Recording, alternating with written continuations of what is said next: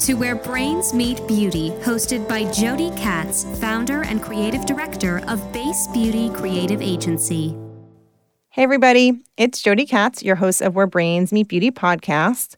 This week's episode features Dr. Gregory Brown. He's the founder of Revive Skincare. And if you missed last week's episode, it featured Jacqueline Gutierrez. She's the founder of Beauty Backer. I hope you enjoy our shows.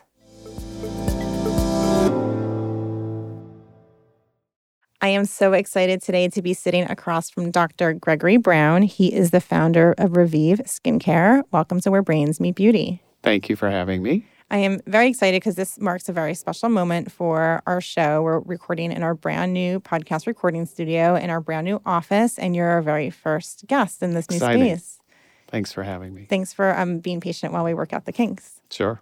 So, um, for our fans, we're sitting in a room just sort of surrounded by um, acoustic paneling um, and sitting at a table with um, hot pink microphones. Yes, love it. So um, I'm excited to talk with you because of so many reasons. But um, one is that many, many years ago, when I was a freelance copywriter, I worked on Revive. That's what you said. That's amazing. It was so long ago. I was um, almost a child. and um, I don't even remember who I worked with, but it was a lot of copy for events. You must have been very active in, Sure. in your practice, throwing a lot of events to support the, the brand.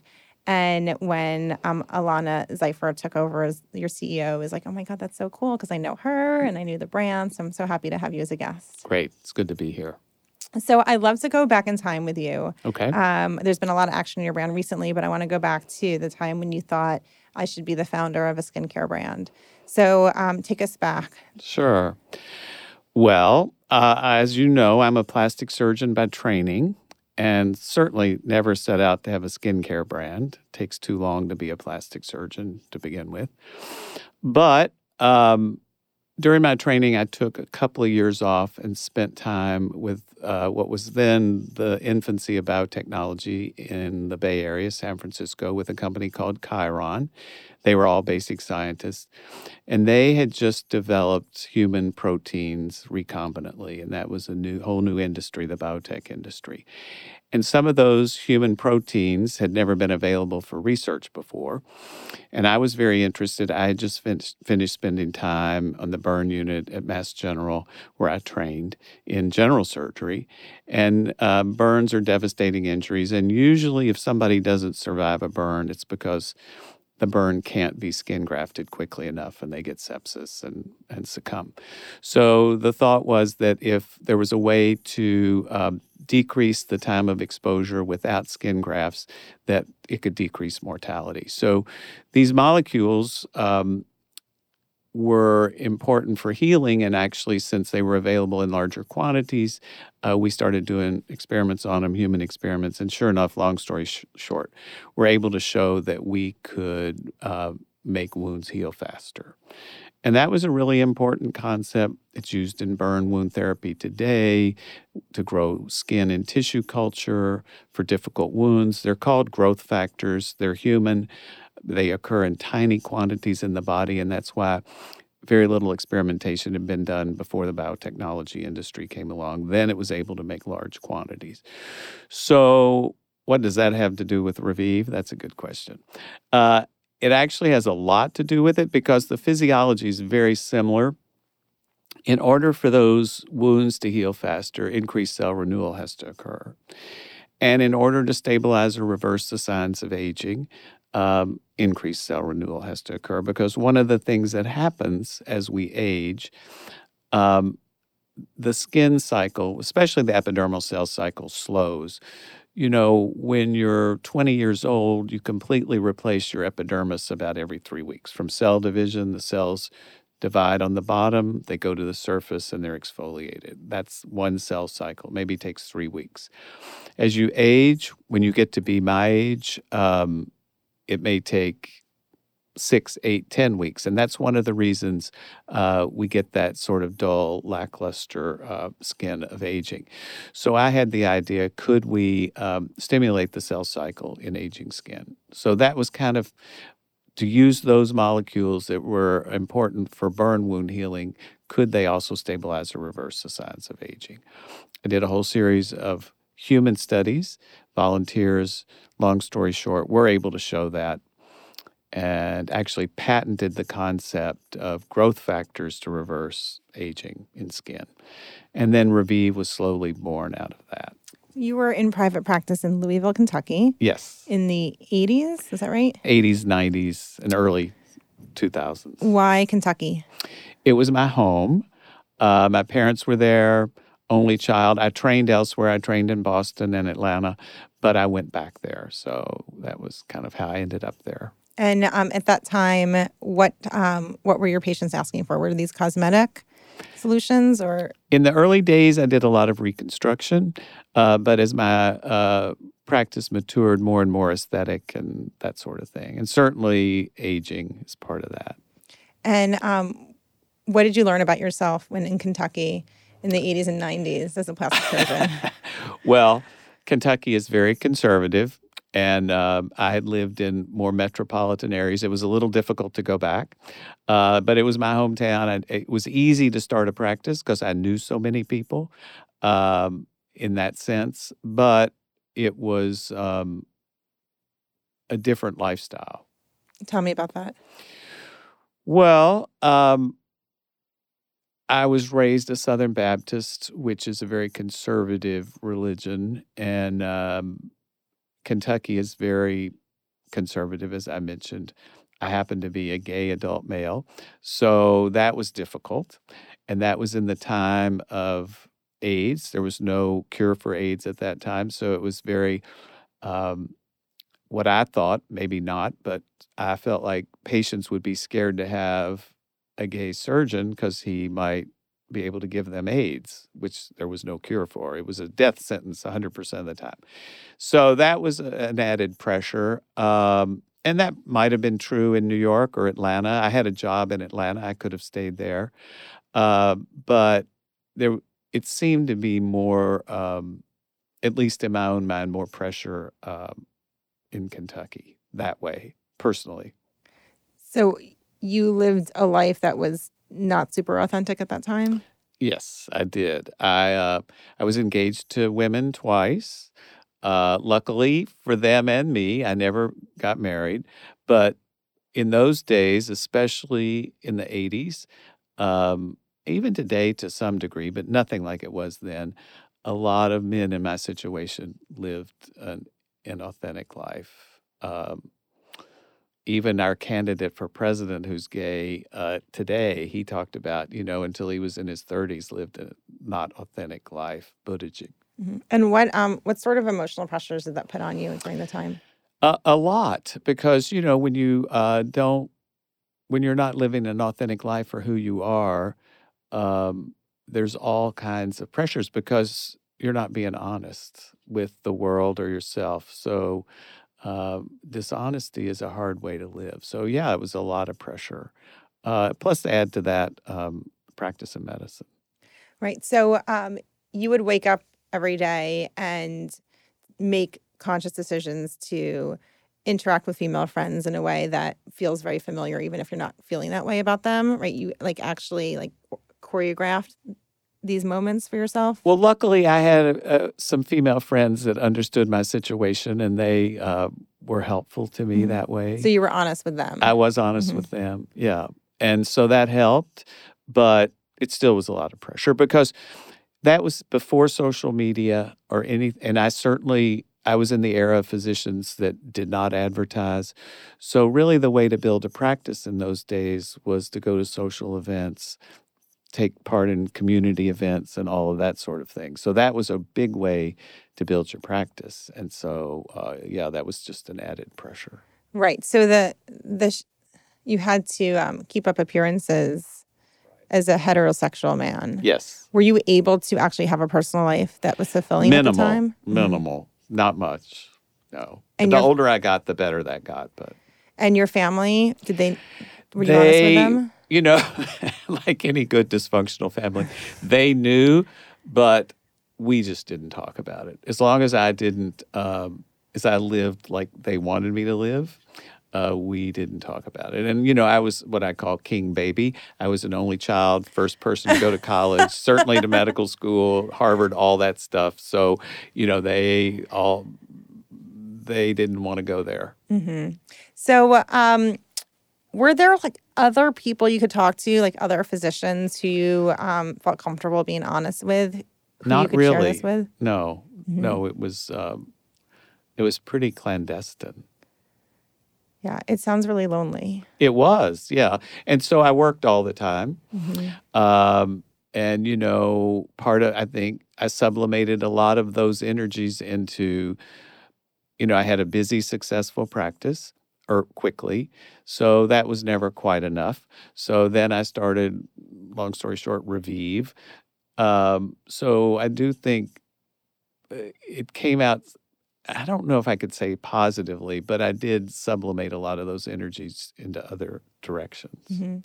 So, um, in our intake call, you were incredibly honest and open with me about your life, and as you're sharing now, um, you know, and it's decades ago you couldn't be honest, right? And now Correct. you um, had told me that you wouldn't. What would the point of the interview be, right? If you weren't completely honest, and I'm grateful for that. Yeah. Um, you talked to me about the pressures of running a business and how um, it led to addiction. Right. So um, I'd love to dive deep into this because this is a topic that a lot of people don't Sure. talk about, um, and it's as much a part of your life as anything else. Right. So tell me, um, where did the addiction begin? Well, you know, I'm 15 years sober this month. Congratulations, it's awesome. But, um, you know, I've learned over the years, you know, at first I thought the addiction was because of what we just talked about, the pressures of that. I did develop rheumatoid arthritis. So I did have a reason to, t- I was addicted to pain medication, not alcohol. I never really drank. Um, so I had, there's a drug called Ultram that's supposedly not addictive for pain that I did get addicted to. So, but I think looking back these many years later, some people are just wired for it. Um, I think I was one of those people. There is some heredity in my family of alcohol. My immediate family, no, but uncles, aunts, and all of that that had addiction issues. So I'm not so sure. You know, there are a lot of people that go through the same pressures and never have an addiction problem. So, as strange as this may seem, that may be one of the best things that ever happened to me. It was very difficult to go through at the time. Um, but having come through it and um, been in recovery all these years, it's made me um, a much different person than I think I would have been. Um, you know, I was never, I was raised in a religion and I never did not not believe in some sort of uh, creator, but it wasn't a big part of my life. And of course, in sobriety, that's a huge part of your life, a spiritual, I mean, the way I got sober is through a spiritual solution. And so it's become a big part of my life. And um, what did addiction look like for you? What, how is it part of your everyday? It was, it started out slowly. Uh, I would maybe at the end of the day, instead of having a drink, I would have two pills. Then um, I decided Revive had grown because I was practicing Revive. I, I was practicing and Revive at in out of my office at the same time.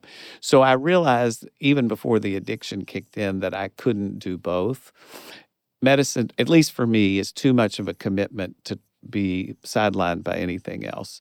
So I made the conscious decision because I had rheumatoid that I would retire from medicine and then do Revive full time. But then it the the addiction really kicked in once I didn't have the responsibility of medicine. And maybe by the end, by the time I went to rehab, I was taking 20 pills a day. Oh my goodness. Yeah. And um, did your friends know? Did your- No, I mean, you know, that's the the uh, strange thing about a lot of addicts. Uh, most people knew I had a personality change. Uh, one of the women that uh, I worked with closely, she thought, "Oh my goodness, does he have AIDS? He's changed so much." Uh, my parents, I remember when I told my parents uh, that I had an addiction problem, my mother said, "Oh, thank goodness, I thought you had AIDS." So. so you know people knew that i was different but nobody really strangely enough knew that i was taking 20 pills a day How interesting, right? That you Yeah. could be rel so reliant Yeah. on this medication and one knew But it. addiction is that way. It's, you know, it, it's, um, it's the devil. right. So I think a lot of people probably think of addicts as, you know, people on the street, right? No, there are a lot of people in your life today, I'm sure, that have some, a lot of people have a lot of addictions that aren't chemical, but even chemical addictions. Yeah. So how did you know when it was a real problem? Well, I sort of knew. Uh, I mean, I knew this, but you know, you you lie to yourself. And so one day I had to go actually to a business meeting in Dallas, and I decided I wouldn't take pills, and I became suicidal. In that one day. Yeah, and I didn't know. Um, I mean, I wasn't even sad. I just wanted to jump out a window. It didn't. It's you know, it's insanity. It's total insanity. Uh, but I got a massage. I called my parents. I did everything, and I still wanted to do it. So finally, I um, called the house doctor at the hotel, and I said I had a headache. Could he call me in some medicine? And as soon as I took the medicine, the suicidal tendency went, thoughts went away, and I knew that was sort of a moment of clarity. I knew that I had a problem. So I came home, and within a week, I went to rehab. So is this unusual that somebody sort of um, see, sees this for themselves? That is not like friends or family sitting them down saying, "Wow, there's a real problem here." Uh, I think ultimately, even when a, even when there's an intervention, the individual has to come to a point that they because most a lot of interventions don't go well and don't end well. But I think the person that's addicted has to come to that, yeah, to ever really get sober. I mean, they talk about a bot. My bottom wasn't. It was an emotional bottom more than it was. I didn't really lose a lot of things monetarily or any of that sort of thing, but I certainly was bankrupt from a spiritual standpoint, emotional standpoint. So um, those feel the suicidal feelings really freaked you out. Well, that's really yes, it did. It got my attention, and then I knew I had to deal with it. And what um, what was the process that week before you um, you know when you came back from Dallas to um, leaving for rehab? Well, I knew that I couldn't go to just a uh, institutional cinder block wall rehab. Uh, so I actually went online and I had read years ago about a place in uh, Malibu called Promises, where a lot of, um, at that time, celebrities went. So I called them and they had a bed and I went. And they, it was great. It, it changed my life. but you did this for yourself, which I just find so fascinating, Yeah. right? Um, But I knew I had to. Yeah. mhm. Did Yeah. you think that if you didn't, you were going to die? yeah, I was at a rock and a hard place. I couldn't take pills and I couldn't not take pills. So, yeah, I knew that something had to give. And um, I'm curious about that conversation with your family or with your friends when you told them you have a problem. Did they? Did they? Were they surprised? They were very surprised. Yes. I had a partner at the time and he was very surprised. They all thought, I mean, they knew I was not quite myself, but they didn't, they were blown away when I told them what, what it was. And did anyone say to you, "No, no, no, you're fine"? Uh, I think if it had been alcohol, they might have. But when you say you take 20 pills a day, nobody can say that's fine. Right. And you were able to to access 20 pills a day because you're a physician. Yes. hmm Yes. And I mean, um, those types of pills were not even Schedule two, they were Schedule three. So we used to just, when they first came out, we would give them to patients just, well, they always had a prescription, but not, they weren't really like an opiate. Right. So they weren't classified as super scary and No. dangerous pills. Mhm. No. So access to them was way easier. Right. Wow. Um, this is really fascinating because I think a lot of people don't realize um, that you can be completely functioning. Right. I was totally going through, you know, life. Um, i- i- the people closest to me didn't know. Yeah, it's scary. And what was the burden of that secret like?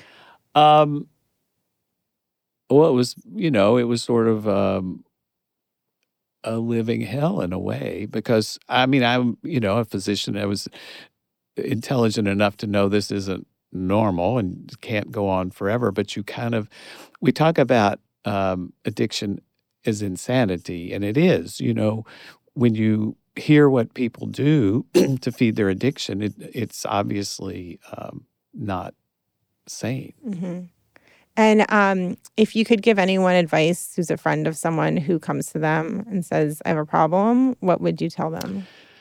Well, I would be loving, you know, um, and non judgmental and tell them, you know, they don't have to live this way.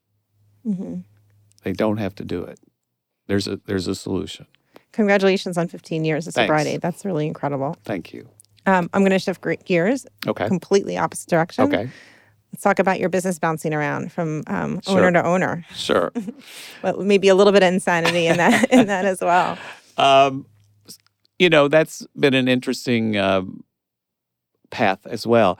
Um, but I, I was sober and uh, I got sober in 04 and uh, that it really Revive took off. Once I had stopped medicine and went to rehab, then Revive grew exponentially.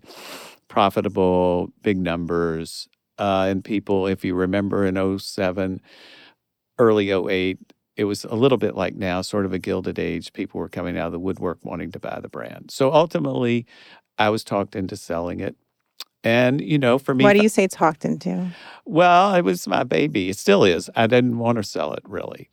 Uh, although it was more money than I ever thought I would have uh, from practicing medicine, which is a good thing. But at the same time, you know, you sell a little bit of your soul. Um, so I had a wealthy older partner, uh, mi- minor shareholder, and he uh, he's the person that made growth factors, and that's why he was my partner. Because in those days you couldn't buy growth factors. He uh, said we're going to have a recession and we should sell. Uh, I didn't believe it, but long story short, we did end up selling in the spring of 08, just before the market crashed. Uh, and you know, in retrospect, I might have lost the business during those. It was a bad time for at least two or three years. Um, and the company that bought it, uh, they really tried, um, but the company Revive and the other company they bought with us never really did extremely well under that management. And so uh, they sold it again to a bigger strategic, just about maybe two years, two and a half years ago now. And Revive really suffered under that management. And then um, a, a private equity company came along um, and they had wrote me and said, did they think it would be, you know, could they buy it? And they talked to the strategic. And so, long story short, everything worked out. I put money in, they put money in. Our CEO did, our COO did. So, uh, 18 months ago, we bought it back. So let's talk about the um, you know, selling the baby. Um, through those years of um, owner one and owner too. did you have any role in the business during those time periods? I did. Uh, I stayed on, and with product development, I always have done PAs, which are pers- called personal appearances at our retail stores like Neiman Marcus and Saks. I, I've done those all along. I've done some press, um, but we were always overshadowed by bigger companies in the family of those owners. So were you essentially an employee? At I was a consultant. A I was consultant, never an mhm. employee. I Mhm. was always, but I had an office here in New York at one of, at, you know, the the strategic's main office and that sort of thing. But um, you didn't have a seat at the table. No, hmm And what does that feel like? Because we, you know, we kind of hear about it every day. Founders selling their brands, brands it's not may- fun. now then, I have more of a seat. I'm on the board of Revive, so it makes a difference. You know, it's hard to tell. I I just talked to some somebody that's thinking of selling their business over the weekend, and um, you can't really. It's like surgery. You know, you can tell somebody what surgery is going to be like and what to expect, but until they do it, they can't know. And the same's a little bit true about selling your business. You can tell them, but until they do it, they can't know. So it's a difficult thing. Before we started recording today, we were talking about um, you don't have your name on the brand, right? So you didn't actually sell your name. Correct. Um, but we see it all around us, right? People establish brands using their first and last name. right. Decades later, they get into situations where they don't own their name anymore. And that's a bad place to be. I mean, a lot a lot of people get a lot of money for their name, but once it's gone, it's gone. And you can't get it back. It must be um, so painful on so many levels, right? Because we identify ourselves with the babies that we create, right? Right. Our entrepreneurial endeavors are part of us and part of Right. our soul. Um, as is our name, Right. right. Our name has value and meaning, and we all work very hard to, how many of us have a good name and make it mean something. Um, I think it just must be torture. I yeah, I know several people that's happened to, and yes, it's it's very difficult. So you were um, a consultant to your own brand, uh, the founder consultant to your own brand through two life cycles of different owners who um, weren't able to, I guess, achieve the growth that you would have hoped. Um, in addition to not growing, was there anything that like actually like really was devastating to the brand beyond the lack of growth? The good news about through both of those was that it was kind of ignored, Mhm. and that that may sound strange, but the reason that was good, there was no our formulas weren't tampered with. Mhm. our distribution wasn't changed. So we kept our um, tight distribution with uh, luxury specialty retailers. Um, all of our formulas we own. So those weren't, I hate the phrase, but dumbed down. So um, th- that turned out to be a good thing, especially now. So it's almost like it was in a winter slumber. Uh, yeah, a little bit of a hibernation. hmm Yeah. Um, so maybe the the headline for the summary of this this episode is "It's good when your brand's ignored and when it's sold from buyer to buyer." You know, as ironic as that sounds, and the Rich Gersten, who is head of the private equity that we're involved with now, he always said that one of the biggest um, kudos for Revive is the fact that it survived all that, and I think that's true. You know, that says a lot about it that it went through all of that and didn't go away. so after all these years, what's it like now to actually have a seat at the table again? It's been exciting. It's been a great 18 months. Um, we have a dynamic team. We have an amazing CEO, COO. Tengram's very involved. Um, you know, we've seen it turn around in a short period of time. So um, I'm glad I weathered the storm. A lot, as you know, a lot of founders, when they sell, they just can't take it. And I get that. I totally get why they have to just step away. But for whatever reason, I, I stayed. So I'm glad. Yeah, and to um, be able to, um, I guess, trust that the universe. Well, I don't. Did you trust that the universe would take care of the brands? when I sort of did. I felt like, you know, I'm really a glass half full sort of person, especially since I'm in recovery now. And um, I've always just had this sense that, you know, there would be light at the end of the tunnel. So, and it was a really a 10 year period, you know. And um, having trust and faith um, in the unknown and the Mm-hmm. uncontrollables close to impossible for most people. Um, you know, what can you extract from your recovery process that can help somebody kind of through that? Well, that's what recovery is. You know that you have to. Um, you, I call it creator. I call it God. People call it other things, higher power, whatever. People, but you have to trust that um, we're not in control. When you think about it, in reality, as human beings, we don't have a lot of control over many things. We certainly can't control other people. We think we can, we try, but we can't. We can't control institutions. We think we can, but we can't control the weather. So in reality, you have to trust that there's some benevolent thing that's looking over everything and that will it will ultimately, maybe not in the short term, be what you want, but what you need and will turn out for the better. And so that really that thought process has kept me um, in the game. so, what do you think, looking back now, the universe was giving you as a gift when, other than the financial um, transaction of selling the business, what what do you think that the universe was giving you as a gift when you were not having a seat at the table and these brands maybe weren't being managed? Like, what did what do you think you needed at that time? Well, you know, I what I just said. I think I had that way of thinking about things. I thought that well, I was treated well, I was respected. Uh, I didn't have a lot of power or say in what happened, but I was never, um, except by the last strategic. They were bad, and I won't say who it is. But the first strate- the first big company, um, they really tried, and they um, and the last, the second strategic, they made it very obvious they didn't want the brand.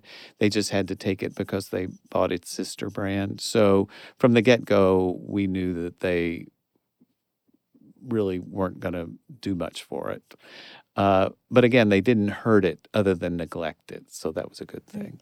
So I just wonder if um, at that moment the universe gave you this kind of ultimate test of like, well, you don't have control, and you you actually don't. Well, we all know we don't have control over things, but here's a situa- situation where you actually don't have control anymore. Right. You're you're not the boss. Right. You're not the owner, um, and to have to move through that um, is a gift, right? It is. It's a lesson. And, you know, in the very early uh, period of not owning the business, I would, you know, I was complaining and talking, and they're not doing it right. They're not doing it the way I do. So there was a woman that worked for us. I really like her a lot. And she said, Well, quit. And I thought, well, I don't want to quit. But what I did learn from that is that the only thing I can control is my reaction to a situation. So I sort of changed my tune. And ultimately, the universe came back, and this where we are today. So I think the thing you, we do have control over are the people we surround ourselves with and our reaction to situations. So those two things are really important. And I think if if we do the next right thing, then the universe ultimately will reward us. I try to um, teach my team to think about like how important is this this thing that you're dealing with, right? Most of the time, it's not. Right? Maybe it feels big, but if you put into perspective, um, or how important is losing a client, how important is not get, getting the new client, how important is a client being unhappy with the photo shoot. Like in the end, it's just not really important. Um, and I think when we kind of refocus our attention on what is important, the people we surround ourselves with, as you mentioned, um, the joy we have in our work, um, seeing the sunshine, being out in the sunshine, um, it really puts things into perspective and makes work way more fun, Absolutely. which is my goal. yeah, yeah, yeah. Um, so my last question for you, and now that you are back um, at Revive um, and have partners who are re- investing time and money into it, um, what what do you want to do with it? Where do you want to take it? I want it to be a global brand. I want it to be, you know, Revive is branded, but not really. A lot of people don't know the brand. So, you know, we are primarily domestic. We have very little penetration around the world. So there's a huge opportunity for us to grow. And um, that's what I would like to see. Yeah. Well, um, you'll be racking up your frequent flyer miles, right, for all those public appearances. Right. Um, well, thank you so much for sharing Thanks your wisdom and your story with me today and with our listeners. And for our listeners, I hope you enjoyed this interview with Dr. Brown. Please subscribe to our series on iTunes. And for updates about the show, follow us on Instagram at Where Brains Meet Beauty Podcast. Thanks for listening to Where Brains Meet Beauty with Jodi Katz. Tune in again for more authentic conversations with beauty leaders.